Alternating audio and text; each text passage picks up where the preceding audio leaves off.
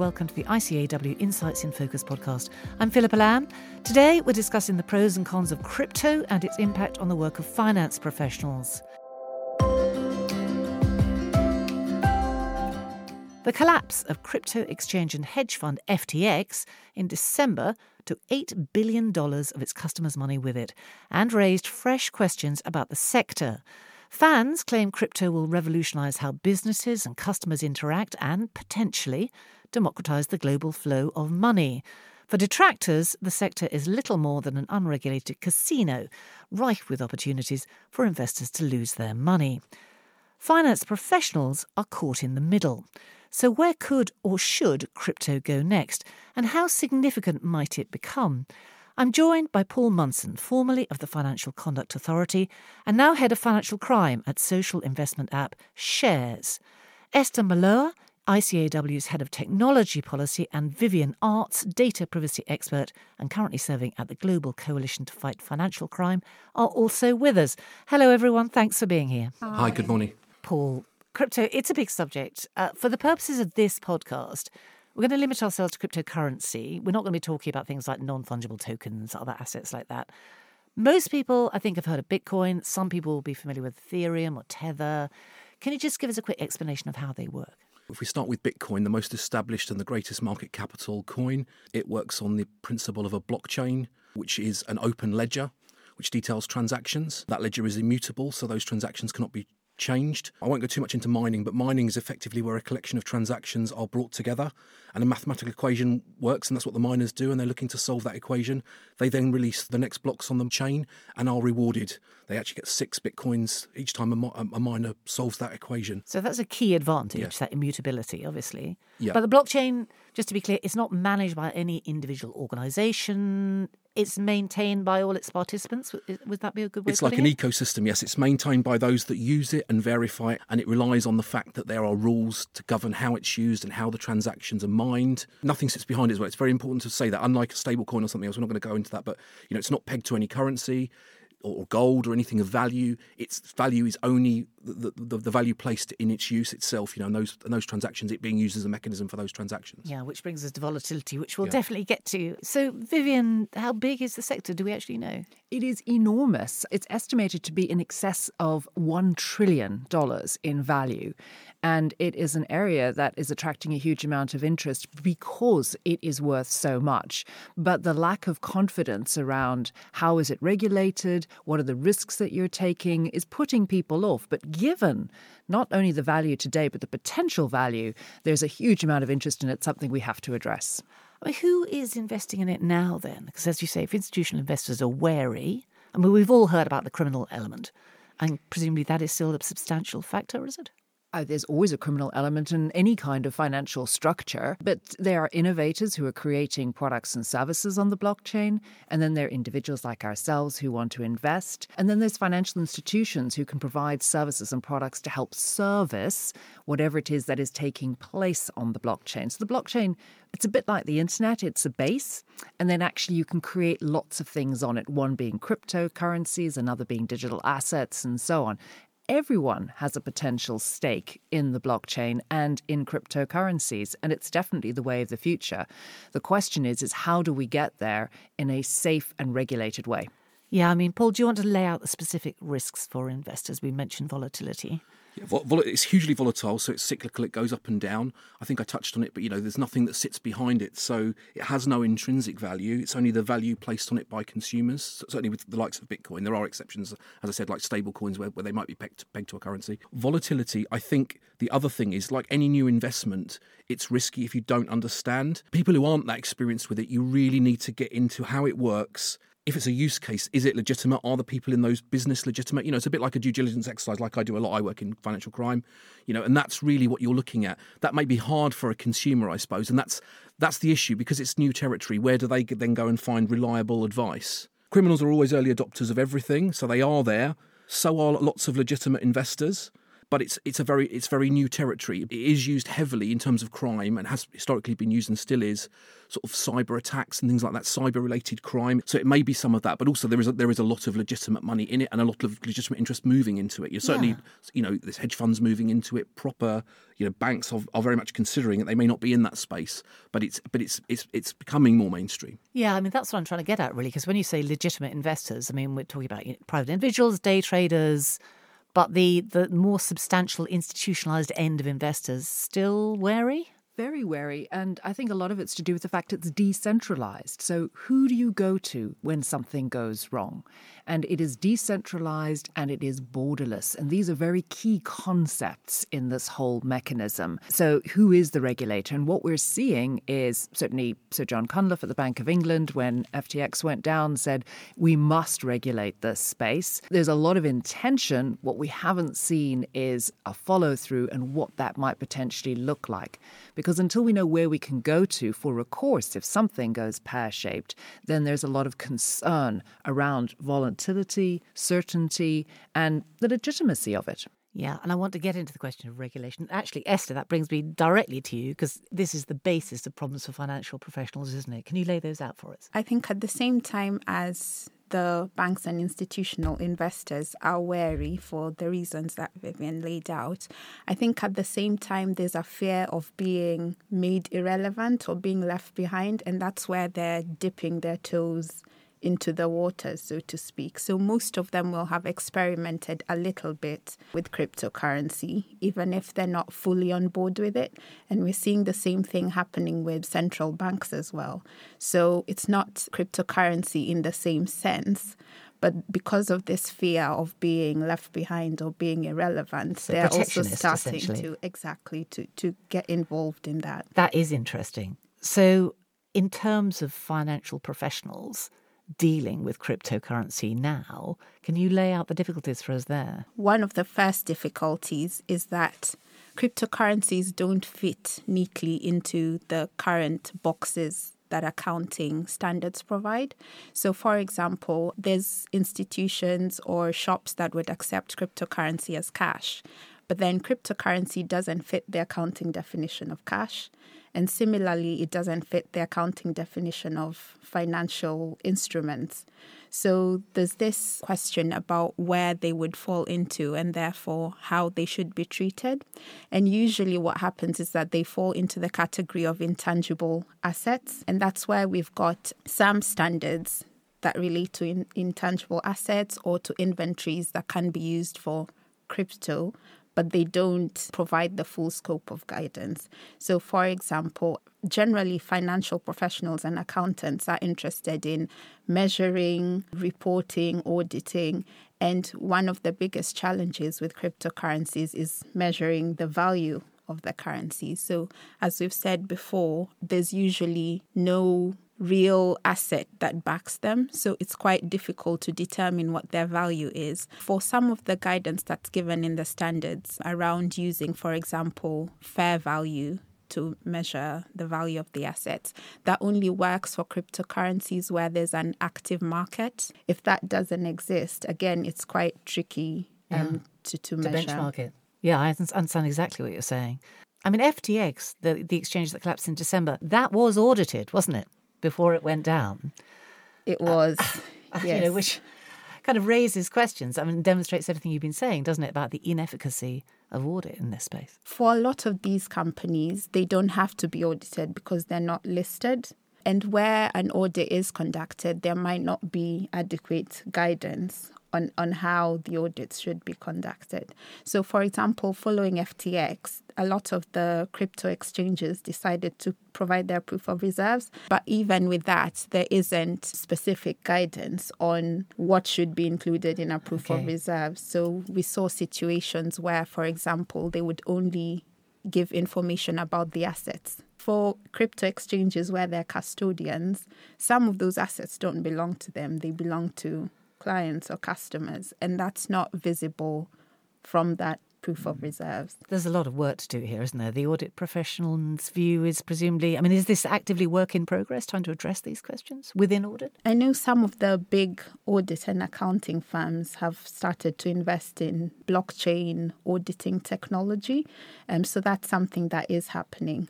And I think another thing to note is that in terms of the auditing, themselves. We've had some of these companies say that currently auditors don't have the skills to be able to audit some of these exchanges. But then I think it's important to note that a lot of the issues that could happen with cryptocurrency would be around things that already exist. So, governance, internal control processes, not necessarily all of it having to do with the technology itself. Understood. So, Paul, if we're moving on to regulation, yep. which seems to be where we're getting to, doesn't it? How does it work here in the UK right now? Well, there's five permissions. The most important ones are fiat currency, i.e., any any currency, pounds, euros, dollars. That's fiat in crypto terms. So, crypto to fiat exchange is, is one of the regulated activities, and you, you basically you register with the FCA under the money laundering regulations. That's how it works. Then they do an assessment of you as a business. Uh, so it's like an audit in itself. It's not you know they they look at your AML controls, they look at your financial position as a business. So the other regulated activity is custodian, being a custodian, as you said, or a VASP, a virtual asset service provider. There is peer-to-peer exchange, but that's higher risk. So I don't know. I don't actually think there are any firms authorised to do that in the UK, but I might be corrected. And finally, there's crypto or Bitcoin ATMs. That's where you can buy buy crypto with cash. There are definitely none of those approved. There were some prior to it being coming under the FCA's remit, but they are incredibly high risk because you can basically put cash in and buy Bitcoin. So if operators who aren't licensed, they still exist, don't they? They can still yep, they can be going through the process. Um, there was what they called a, a temporary permissions regime, and also if you look at the numbers, the FCA had about 200 firms apply, and 33 got through. So it's a very high bar to being approved. Now, those firms haven't gone away. They may still be sort of targeting UK consumers. I, th- I think I was thinking about regulation. What should consumers do? Maybe look to see if the, the exchange they're dealing with is UK licensed. Is it on the ref? If you can check the FCA register. That might be a way that um, you, you, the people listening to this podcast can help themselves and, and prepare themselves. Yeah. But there are a lot of big exchanges that aren't on the FCA register. You'd be surprised, to be honest. But doesn't that make the licensing regime largely meaningless? It's about policing the perimeter because if you have a very large firm, and, so, and, some of the largest firms in the world are operating, are supporting UK customers and do not have a license, I won't necessarily name them in this podcast, no. but people could find out if they wanted to quite easily. Vivienne, it sounds concerning. I mean, what do, what do you think we need to, to beef that system up? Well, I think what's interesting is that we have so much existing legislation that can be applied to the crypto space. But there are also gaps and there's also unique elements to crypto, which mean that we have to be creative or innovative in terms of regulation. And this is this is the gap and this is where the exposure and the risk is. So some of the reasons that there have been some of these scandals have been for things that would affect a traditional business security, governance, auditing. Terrestrial firms go belly up because of those issues. I think what we really need to be focusing on is what is unique? What are the unique risks associated with cryptocurrencies? And that's what regulation needs to address. Now, one of the areas I'm particularly interested in is privacy, because we've talked about the immutability of blockchain. So once it's on there, it's there forever. And if you need to correct it, you can, but the original version is still there. And of course, the privacy principles are very clear about not keeping data forever, minimizing data, oh. confidentiality. And so it isn't just a financial services regulatory issue, it is also an issue across other regulators. And I think one of the biggest potential areas to get things right is with privacy and financial regulations because there are an enormous number of privacy issues that arise, and it is not clear how those can be readily addressed in a, a, an architecture like blockchain. So, what would you all like to see happen right now to move this regulatory framework forward? What are the first steps we need to see? Esther, do you have thoughts on that? I think there needs to be more forward thinking and I guess this is from the accounting regulators' perspective in terms of providing guidance in how to account for cryptocurrencies. At the moment, the challenge is that because crypto is not being used to a huge enough extent to warrant spending a lot of time on it. Okay. Um, so and it's chicken and egg.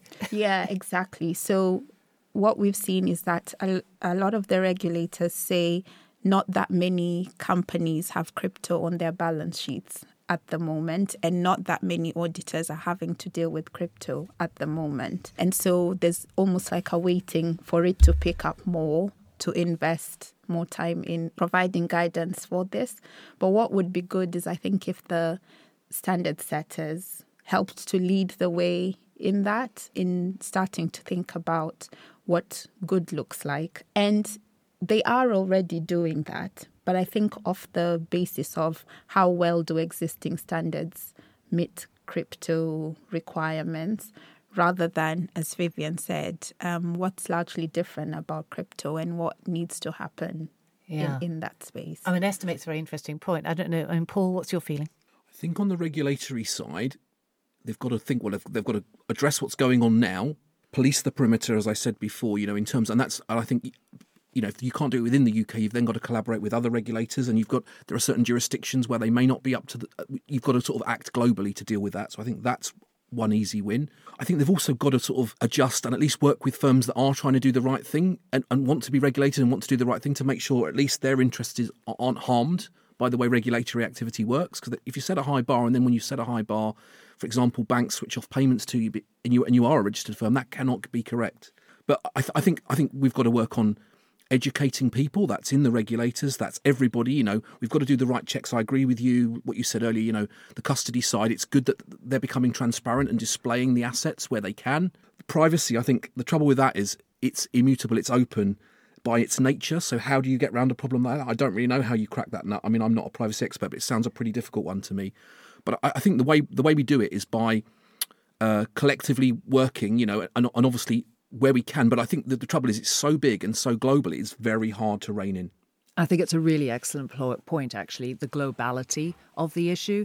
And that requires regulators not only to collaborate within a particular jurisdiction, but across jurisdictions as well, and to be focusing on outcomes rather than the process. Because I think far too often we're focusing on does it do this, does it do that, and have you done the following six things? Actually, what we really should be focusing on is is there accountability?